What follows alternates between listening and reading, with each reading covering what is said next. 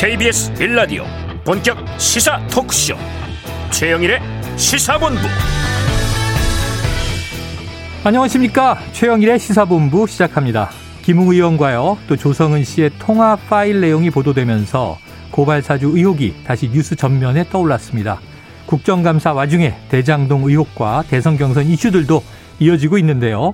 자 그런데 이번 주간은 올해의 노벨상 발표 주간이기도 합니다 어제까지 생리의학상, 물리학상, 화학상 발표가 있었고요. 자, 오늘과 내일은 관심이 가장 큰 문학상과 평화상 발표가 이어집니다. 자, 노벨상의 권위가 대단하긴 하지만 뭐 절대적인 것은 아니죠. 자, 시각이 두 가지가 있습니다. 그게 뭐 별거라고 꼭 타야 되나 하는 분도 계시고요. 자, 오르지 못할 나무다. 과학 선진국과 격차가 몇 년이나 되는데 이런 지적을 하는 분도 계십니다. 자, 하지만 봉준호 감독, 그리고 또 우리 윤여정 배우님이 아카데미 영화상을 석권하고요. 오징어 게임이 글로벌 1위가 되고 또 BTS가 빌보드 정상을 자주 차지하니까 자 노벨상 특히 과학이나 문학 부문도 꼭못 오를 나무는 아니지 않는가 이런 생각이 스멀스멀 들기도 하는데요. 자 그런데 씨를 뿌려야 수확을 거두는 거죠. 특히 과학은 투자를 해야 성과가 나오는 분야입니다. 그리고 문학은요 우리가 먼저 우리 작가들의 작품을 읽지 않는데 세계에서 우리 문학을 어떻게 인정해 주겠습니까? 자, 충분히 투자했는가부터 따져야지 왜 상을 못하지? 이렇게 먼저 따지면 학습 환경은 안 만들어주고 아이만 나무라는 못난 부모가 되는 걸 겁니다. 자, 이런 문제도 생각해 봐야 할 때입니다. 최영일의 시사본부 출발합니다.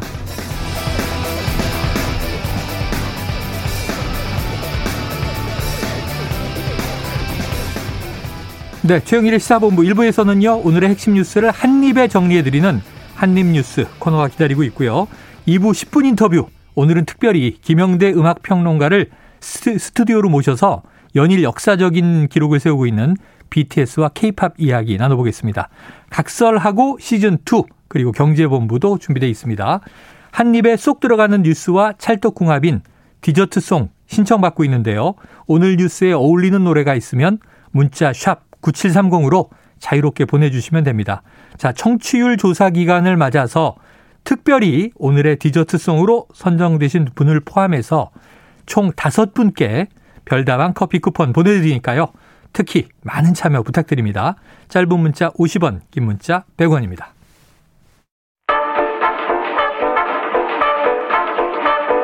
최영일의 시사본부 한입뉴스 네, 오늘의 핵심 뉴스 한입에 정리해보죠. 한입 뉴스 시간을 시작합니다.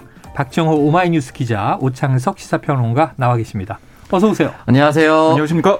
자, 어제 오후인가요? 저녁인가요? 이 뉴스에 다들 집중을 음. 했는데, 자, 김웅 의원 말이죠. 네. 이 고발장, 검찰이 억지로 받는 것처럼 해야.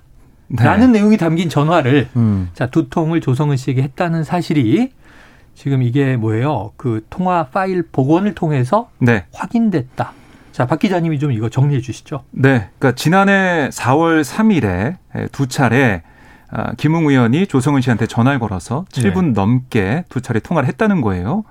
첫 통화는 김웅 의원이 범여권 정치인 3명, 그러니까 음. 유시민 노무현재단 이사장과 최강욱, 황희석, 당시 열린민주당 비례대표 후보의 고발장과 고발장에 첨부할 증거 관련 자료 등을 조 씨에게 보내기 직전에 뭐 오전 10시쯤에 전화를 했다는 거고요. 네. 근데 이 첫 번째 녹음 파일에 어떤 내용이 있었다고 하냐면 김 의원이 우리가 고발장을 써서 보내줄 거니까 음. 남부지검에 접수시키는 게 좋겠다.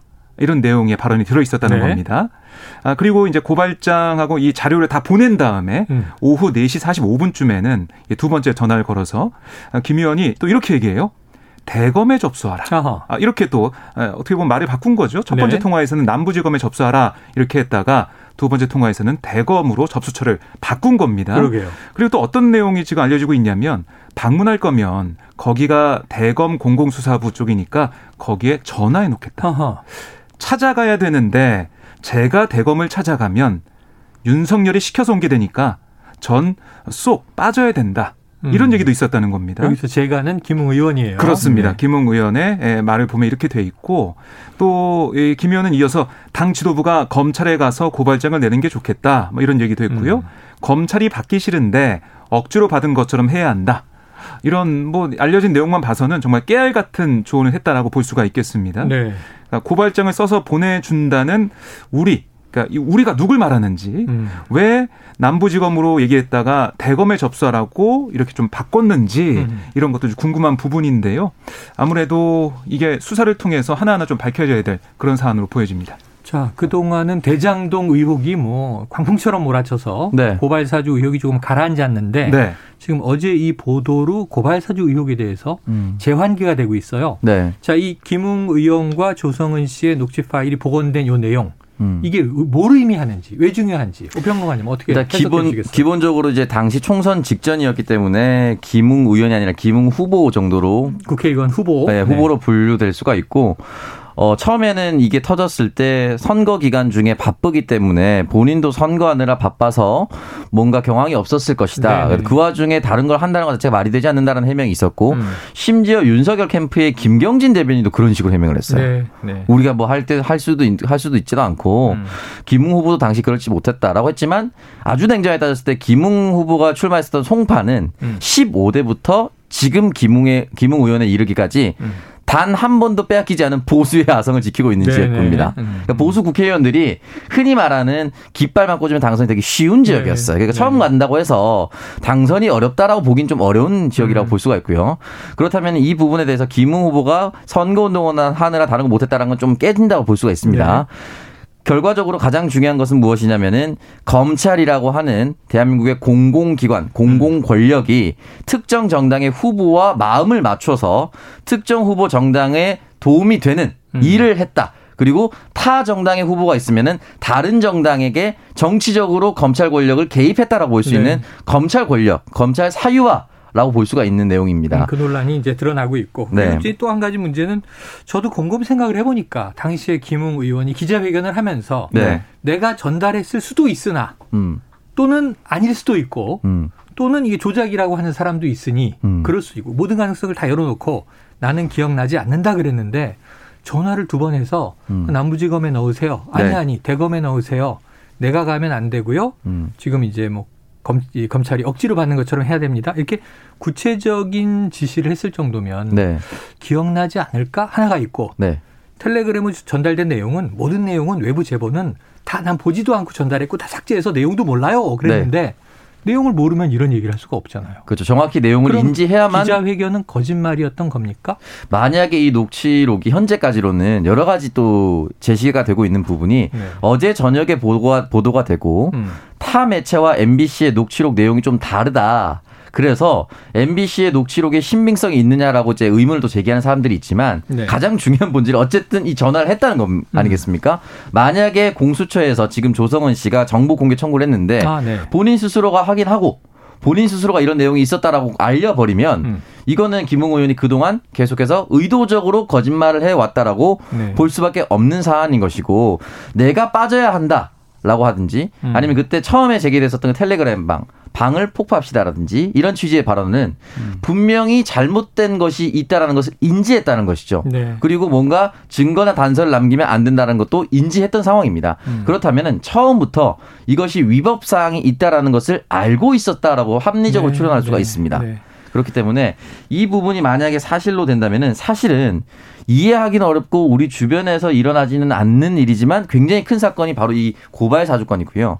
우리가 주변에 찾아볼 수 있는 상황이지만 특정인에게 몰리는 것이 대장동 사건입니다. 음. 둘다 진실에 접근해야 되는 것이 맞는데 이 고발 사주권 같은 경우는 어쨌든 선거 직전에 선거에 개입한 아주 나쁜 공공기관을 동원한 아주 나쁜 사례로 지금 가고 있는 상황인 것 같습니다. 네. 자, 뭐 두 가지는 사건의 이 본질은 좀 달라요. 하나는 네. 이제 부동산 개발 네. 의혹 문제고 이 비리가 있었는가 그리고 또 이게 돈이 어떻게 흘렀는가 또 하나는 이제 돈의 문제보다는 정치적으로 영향을 주기 위해서 검찰의 고발 이것을 검찰이 사주했다. 음. 그래서 아까 사유화 논란 말씀하셨는데 이게 두 개가 지금 여야가 다 이해관계가 음. 네. 대선판에서 얽혀 있죠.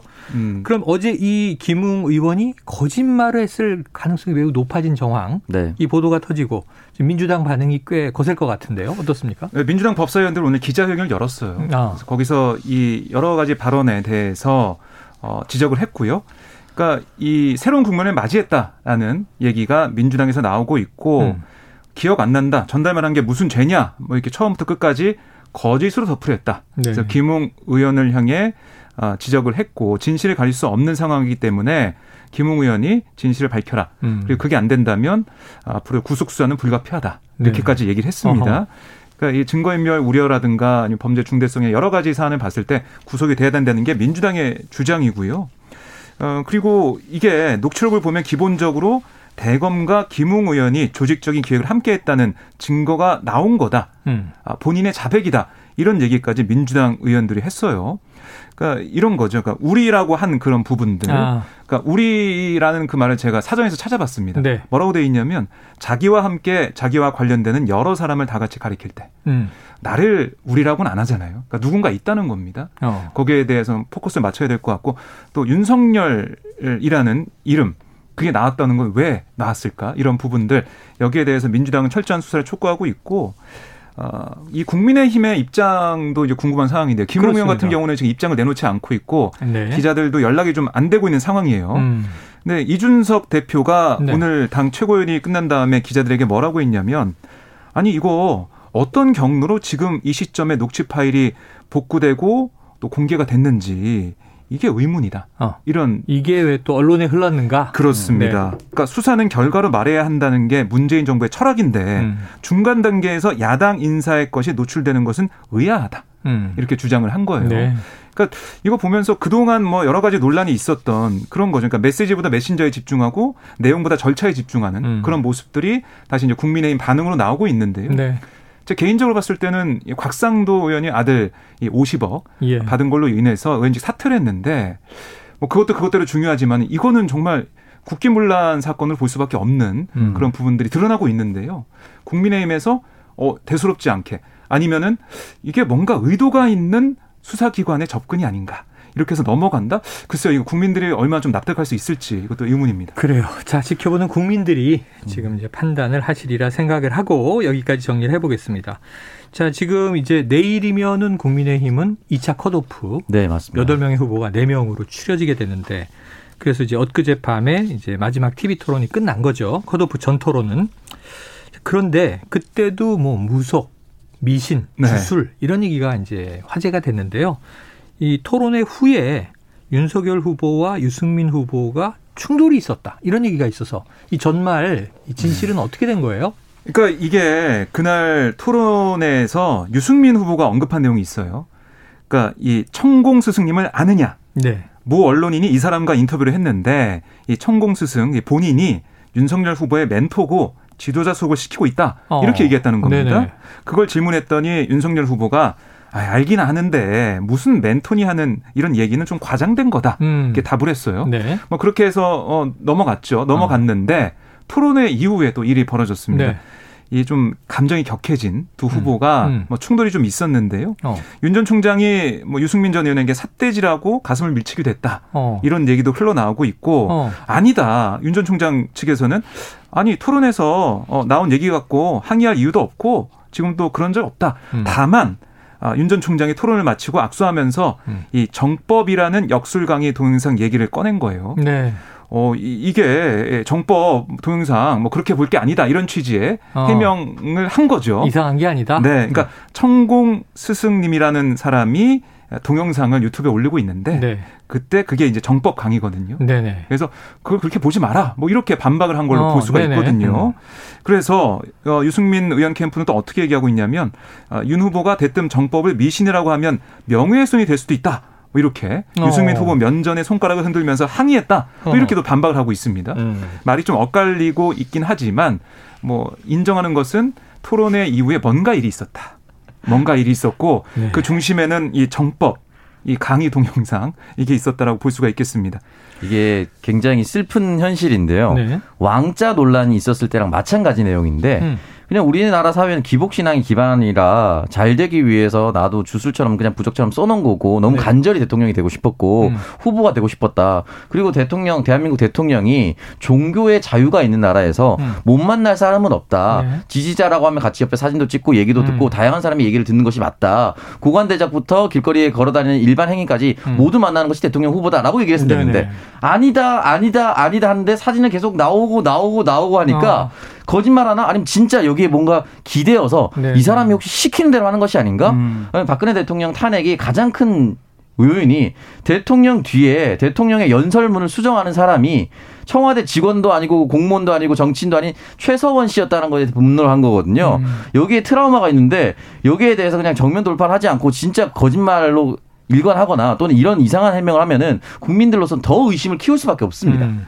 음, 참 해명이 안타까워요. 자. 그이 이병환이라는 네. 그, 그침 관련된 네.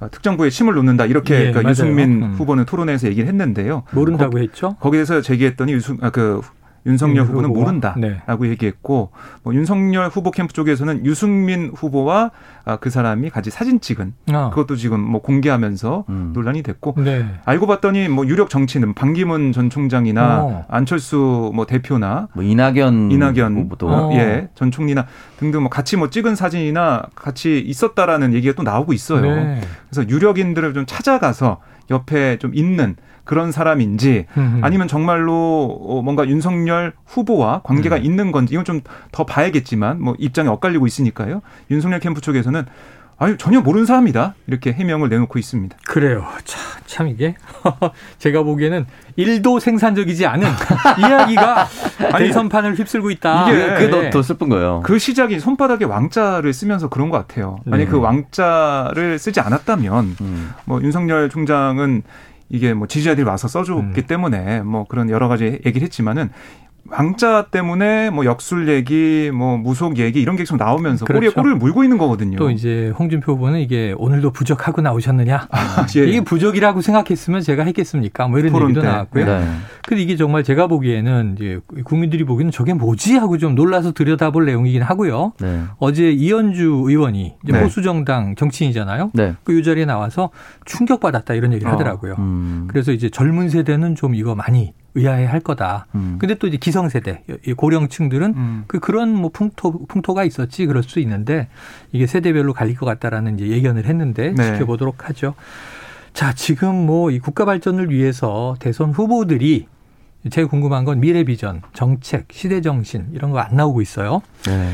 한번 정의당으로 가봅니다. 정의당이 정의당도 지금 대선 후보를 위한 경선을 하고 있는 와중인데 네. 결선 투표 간다고요? 네, 그렇습니다. 1차 아, 투표에서 과반수 득표자가 없었습니다. 네. 그러니까 심상정 후보가 46.42% 득표를 했고요. 2위 이정미 후보 37.9% 득표를 기록했어요. 음. 결국 과반 득표자가 없어서 이 심상정 후보, 이정미 후보가 오늘부터 12일까지 그러니까 다음 주 화요일까지 진행되는 이 최종 대선 후보 어, 결선 투표 이걸 가게 됐는데요. 10일 다음 주 화요일에 두 후보 중에 한 명이 결선으로 어. 어 결선에서 이겨가지고 본선으로 가게 되겠습니다. 네. 근데 뭐 보면서 그런 생각이 들더라고요. 어, 정말 정의당도 변화의 바람이 불고 있나? 음. 그런 생각이 든 게 심상정 후보가 이번에 네 번째 대선 도전이에요. 네. 어, 그만큼 정의당이 뭐 간판 음. 정치냐고 볼 수가 있는데 이 투, 득표를 보니까 어유, 이 46.42% 30.9%인데 음. 표차는 뭐 1000표 정 1000 몇백 표 정도밖에 안 났어요. 네. 그걸 보면서 정의당 내에서도 아, 포스트 심상정, 그러니까 음. 심상정 이후에 어떤 정치인을 좀 바라고 있는 게 아닌가라는 생각이 들고요. 물론 심상정 후보 쪽에서는 아 이게 조직이 좀 많이 가동된 면이 있다. 음. 그래서 대중적인 지지도보다는 투표 그 투표율이 좀 낮아가지고 어, 이 조직이 좀 센 이정미 후보가 어, 표를 좀 많이 받았다 이런 얘기하면서 결선 어, 승리에 좀 자신하는 모습도 있었는데 음, 네. 뭐 이건 해석이 좀 엇갈리는 부분이고 네. 결국 결과는 12일에 결선 투표 음. 결과를 보면 아시게 되겠습니다. 야, 이게 조직은 두 분다 네. 세지 않아요? 네, 그러니까 이게 사실은 심상정 캠프에서 할 수 있는 얘기는 아닌 것 같아요. 왜냐하면 심상정 후보보다 더 상징성이 있는 정치인 정의당 내에 있나. 그렇죠. 예전에 정의당이 처음에 출범했을 때 유시민. 네. 노회찬, 심상정, 맞습니다. 진중권 다 같이 함께 있을 때가 있었습니다. 네, 네. 그때에서 유시민 전 장관은 나오고 진중권 어, 전 교수도 나오고 음. 노심 사실 두 사람의 양대 축이었거든요. 음. 노회찬 전 의원이 이제 돌아가시고 나서는 이제 사실상 심상정 의원의 어. 단독 체제가 됐다 이런 얘기를 많이 했었는데 네, 네. 조직이 부족했다라고 얘기하기는 좀 어렵고 저도 비슷한 맥락으로 두 가지 말씀하셨다시피 음. 시대 교체 사람을 네. 바꿔야 된다. 이런 예. 중론도 있을 거고요. 두 번째는 민주당 대구 경선처럼 음. 1위 후보가 너무 확정적이다 보니까 다른 후보에게 그냥 편하게 펴 던져야지 어차피 심상정이 되겠지라는 생각을 하셨을 수도 있습니다. 왜냐하면 음. 3위 후보가 김윤기 후보인데 네. 12.37% 대약진을 냈습니다. 네. 그러니까 2%가 굉장히 표를 많이 가져왔거든요. 마치 대구에서 추미애 후보가 15% 음. 받았던 것처럼 그러니까 여러 가지 효과가 있을 텐데 그래도 결선 가면은 심상정 후보가 무난히 승리하지 않을까라고 생각이 드는데 아직까지 모르겠습니다. 김용기 후보와 황순식 후보가 이정미 후보를 선언해서 전격적으로 이번엔 바꿔야 네, 된다. 네. 라고 하면 새로운 바람이고요. 심상정 후보가 그대로 되면은 심상정 후보 없으면 정의당은 아무것도 없구나라는 평가를 대중들에게 받을 수밖에 없습니다. 그래요. 또 다시 심상정 후보냐 아니면 조금 쇄신을 바라는 네. 이제 미래로 나아가는 또 이정미 후보냐. 결선 투표에서 김인기 후보 12.37%, 황순식 후보 3.30%가 어떻게 움직이는지 한번 네. 지켜보도록 하고요. 자, 결선 투표가 있어야 이렇게 좀 흥미로워지긴 하는데 네, 흥행이 되는데 네. 정의당 뉴스가 오랜만에 올라왔습니다. 자, 지금 현재 12시 41분이 됐습니다. 자, 교통정보 듣고 오겠습니다. 교통정보센터에 정현정 리포터 나와주세요. 네, 점심시간이 되면서 도로 위에 정체는 늘었습니다. 먼저 경부고속도로 서울 쪽인데요. 청주에서 목천까지는 3차로에서 작업을 하고 있습니다. 미리 차로 변경하시고요. 여파로 청주 나들목에서 옥산 나들목까지 천천히 갑니다. 더 가서는 기흥에서 수원까지와 달래내 부근에서 반포까지 11km 구간 정체고요. 수원 부근에서는 대형 화물차가 고장나서 처리하고 있습니다. 양재 부근에서 반포까지 7km 구간 속도 줄여서 지나고요. 반대 부산 쪽으로는 한남에서 서초까지와 신갈 분기점에서 수원까지 밀리고 있습니다. 서해안 고속도로 상황은 서천에서 홍성까지는 빗길이라서 각별히 주의해 주시고요. 목포 쪽으로 비봉에서 화성 휴게소까지는 평소보다 조금 더 막히고 있습니다. 10km가량 서행하고 있고요. 서평택에서 당진 부근까지는 작업을 하고 있습니다. 더 가서 서해대교 부근은 상습 정체 구간인 만큼 현재도 정체 구간이 있습니다. 반대 서울 쪽으로는 당진에서 송악까지 작업을 하고 있고요. 일직 분기점에서 금천까지 밀리고 있습니다. 안전 운행하시기 바랍니다. KBS 교통정보센터에서 정현정이었습니다.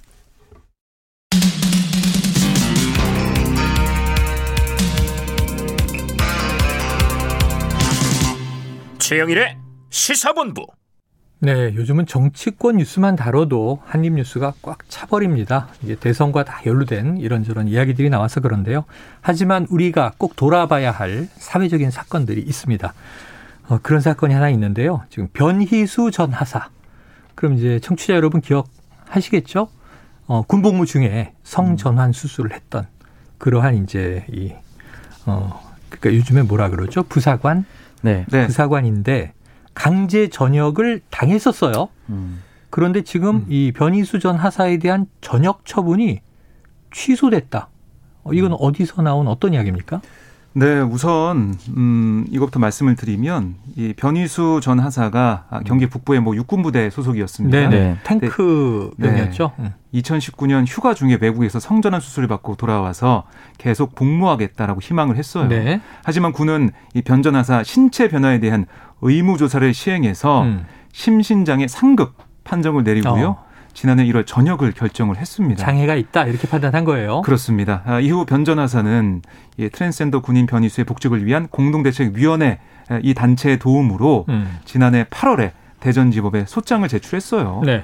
어, 전역 처분해달라 이런 거였죠. 음. 근데 어, 안타깝게도 변전하사는 첫 변론 전인 지난 3월 자택에서 숨진 채 발견이 됐고요. 네. 그 이후에 유족이 원고 자격을 이어받아서 재판을 진행해 왔습니다. 아. 그래서 그 거기에 대한 이 판결이 오늘 나온 건데요. 대전지법 행정 2부는 아, 이 변전하사가 아, 이 생전에 성별이 여성이었던 만큼 남성을 기준으로 장애가 있다. 라고 본, 그러니까 심신, 심신장애 여부 판단할 때 음. 장애가 있다고 본 군의 처분에 문제가 있다라고 판단했습니다. 어. 그러니까 이 지금 보면 기준을 남성 기준으로 본 거라는 거죠. 네. 그러니까 이미 성별이 여성으로 바뀌었지만 남성으로 본 거는 문제가 있다. 이렇게 지적을 한 겁니다.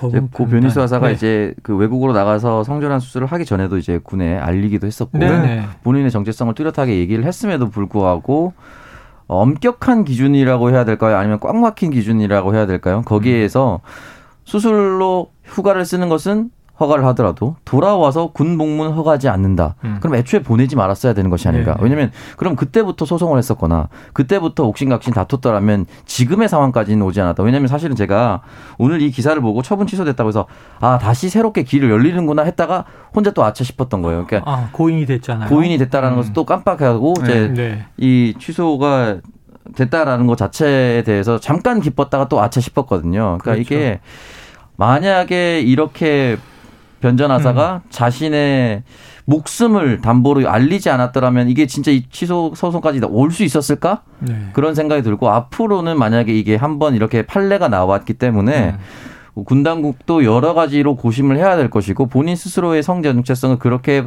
허가를 해줬다면 음. 또는 국가가 허락을 하고 있다라면은 이 부분에 대해서는 앞으로 이제 차별 없이 인정을 해줘야 된다라고 생각을 합니다. 자, 만약에 생존에 있었다면 이 법원의 판결처럼 음. 지금 복직하라는 거잖아요. 네. 강제 전역이 취소된 거니까 네. 복직을 허한다 이렇게 돼서 다시 군복무를 이어갈 수 있었을까 하는 그 장면을 또 보지 못하는 안타까움이 있는데 이 군도 그렇고 이 사회적인 규정이나 고정관념이 네. 지금 이제 이 기존의 어떤 이 성인식을 벗어나지 못하고 있다 보니 이런 문제는 여러 사각지대들이 존재하는 것 같아요. 음. 우리가 네. 앞으로 좀 변화되는 사회에 많이 둘러볼 문제다는 생각이 듭니다. 자, 다음 또 이슈가 하나 있습니다. 이 김건희, 바로 이 윤석열 후보의 배우자죠. 이 김건희 씨의 주가 조작 관련한 사건에 첫 구속 사례가 나왔다. 어떤 내용입니까?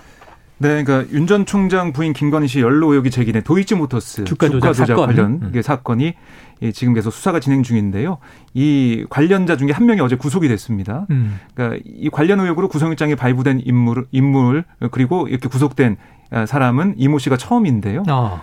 서울중앙지법 얘기를 들어보면 자본시장과 금융투자업에 관한 법률 위반 혐의를 받는 이모 씨에 대해서 범죄 혐의가 소명되고 증거인멸 우려가 있다라고 검찰이 청구한 영장을 발부를 했습니다. 음. 근데 사실 검찰이 애초에 이 씨 외에 또 다른 이모 씨, 또 김모 씨, 이 두 사람에 대해서도 영장을 청구했거든요. 네. 그런데 이 중에 이 씨는 연락이 두절된 상태예요. 어허. 그리고 김 씨는 법원에 기일 연기 요청서를 제출해서 출석하지 않았습니다. 음. 근데 여기서 연락이 두절된 이 씨가 중요한데요. 이 사람은 검찰이 한 차례 영장을 청구했다가 법원에서 기각된 사람이고요. 음. 특히 2010년, 2011년 도이치모터스 권오수 회장과 함께 주가 조작에 이른바 선수로 관여한 아, 혐의를 받고 예, 있습니다. 예. 유명한 브로커라고 하는 그 인물이군요. 네. 그래서 검찰은 법원이 발부한 구인장으로 이 씨 신병 확보에 나설 예정이고요. 또 김 씨는 법원이 추후 기일을 다시 지정할 예정입니다. 음. 그러니까 지금 보면 사실 김 씨, 김건희 씨에 대한 수사 이런 게 좀 피할 수 없다라는 분위기가 만들어지고 있고 네. 특히 이 중에 한 명이 구속이 됐기 때문에 소환 조사 앞으로 곧 어, 이루어질 거다 이런 관측이 나오고 있습니다. 네, 그래요. 소환 조사는 있을 것이다. 소환 이야기가 나온 지가 꽤 흘러갔는데 네. 그동안 우리가 지금 아까 이 앞서 언급한 음. 어 이게 고발 사주라든가 네. 대장동 사건이라든가 지금 대선의 향방이라든가 이런 것 때문에 조금 밀려나 있는 것 아닌가. 이 윤석열 후보는 네. 자, 우리 가족은 이 조국 전 장관 일가보다 훨씬 더 혹독한 수사를 견디고 있다. 이런 네. 얘기를 또 한 바가 있어요. 네. 자, 한번 이 언제 소환되는지도 궁금합니다. 자, 그런데 이 와중에 네. 지금 이제 주가 조작 사건에 연루돼서 소환을 기다리고 있는데 이 윤석열 후보의 배우자 김건희 씨가 허위 경력으로 또 논란이 됐다. 네. 이건 어떤 보도입니까? 네, 소개해드리면은 일단은 서울대 강의를 위해서 이력서를 제출했는데요. 강사가 되기 위한 이력서. 네. 음. 그 이력서에 기재된 내용이 사실인지 아닌지를 네. 확인을 해 본 겁니다. 음. 여기에 기재된 내용은 1997년부터 98년까지 서울의 에, 한 초등학교, 음. 에, 그리고 98년에 또 다른 서울의 한 중학교, 네. 2001년에는 서울의 한 고등학교에서 근무했다. 라고 이력서 상에는 명시가 되어 있었는데 네. 열린민주당 강민정 의원이 이제 서울시 교육청에서 제출받은 자료에 따르면 해당 학교에서의 근무 이력이 없는 것으로 어허. 나타났습니다. 네. 해당 연도의 정규 교사 및 기간제 교사, 강사, 직원 명당에 없다라고 하는 것은 이 서울시 교육청에 따른다면 음. 김건희 씨가 경력을 허위로 작성을 했다라는 것이고 네. 처음부터 허위로 작성한 이력서를 가지고 서울대에 강의를 나갔다라고 볼 수가 있는 거죠. 네. 네.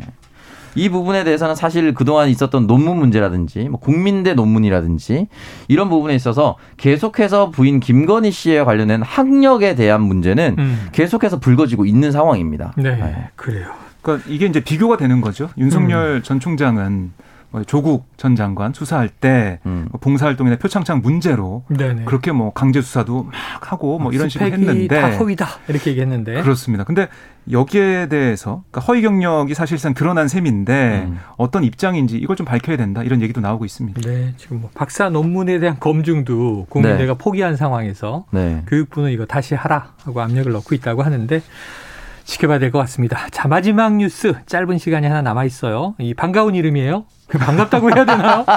국민 누구나 한 번쯤은 들어봤을 법한 그 부분이 이 문자가 저도 네. 한때 엄청나게 들어왔는데 네. 10년도 넘은 것 같은데 그때 네. 피처폰 시절이었던 것 같아요. 어, 스마트폰 아니고. 네네네. 자 김미영 팀장을 사칭한 보이스피싱 조직에게 총책이 검거됐다. 자 김미영 팀장 네. 누구였습니까? 김미영 팀장은 어, 전직 경찰관이었습니다. 아, 그 50대 남성이라면서요? 네. 그러니까 이 박모 씨인데요. 네. 한국에서 경찰관으로 근무하다가 수뢰 혐의로 2008년에 해임이 됐어요. 아하. 이후에 2012년 필리핀에 콜센터를 만들었습니다. 네. 그래서 김미영 팀장을 사칭하면서 수백억, 뭐 400억 정도라고 이야, 얘기를 네. 하는데 그 가르치는 혐의를 받고 있고요. 보니까 이 필리핀 마닐라 남동쪽으로 약 400km 떨어진 곳에서 거주하면서 음. 도피 생활을 해왔다라고 전해지고 있습니다. 그러니까 이런 거였죠. 그러니까 김명 팀장 명의의 문자 메시지를 보내서 네. 김명 팀장입니다.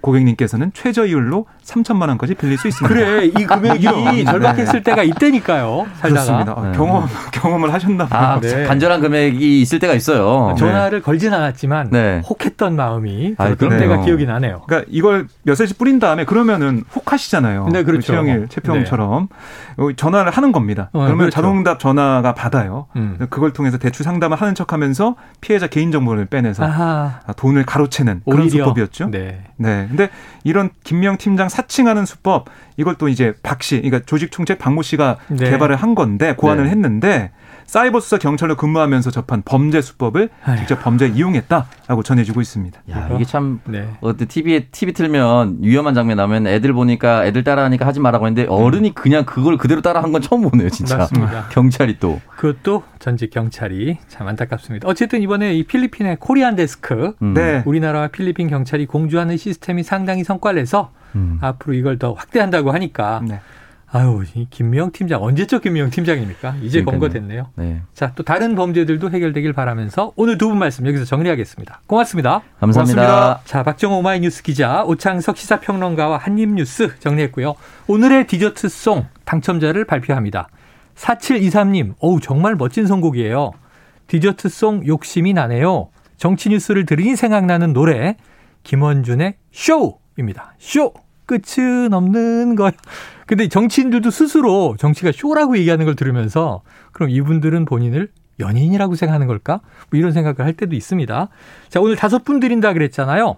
4723님 외에도 휴대폰 끝번호 1558님, 5354님, 9546님, 2591님께 커피 쿠폰 보내드립니다. 쇼 들으시면서 1부 마무리하고 저는 2부로 돌아오겠습니다.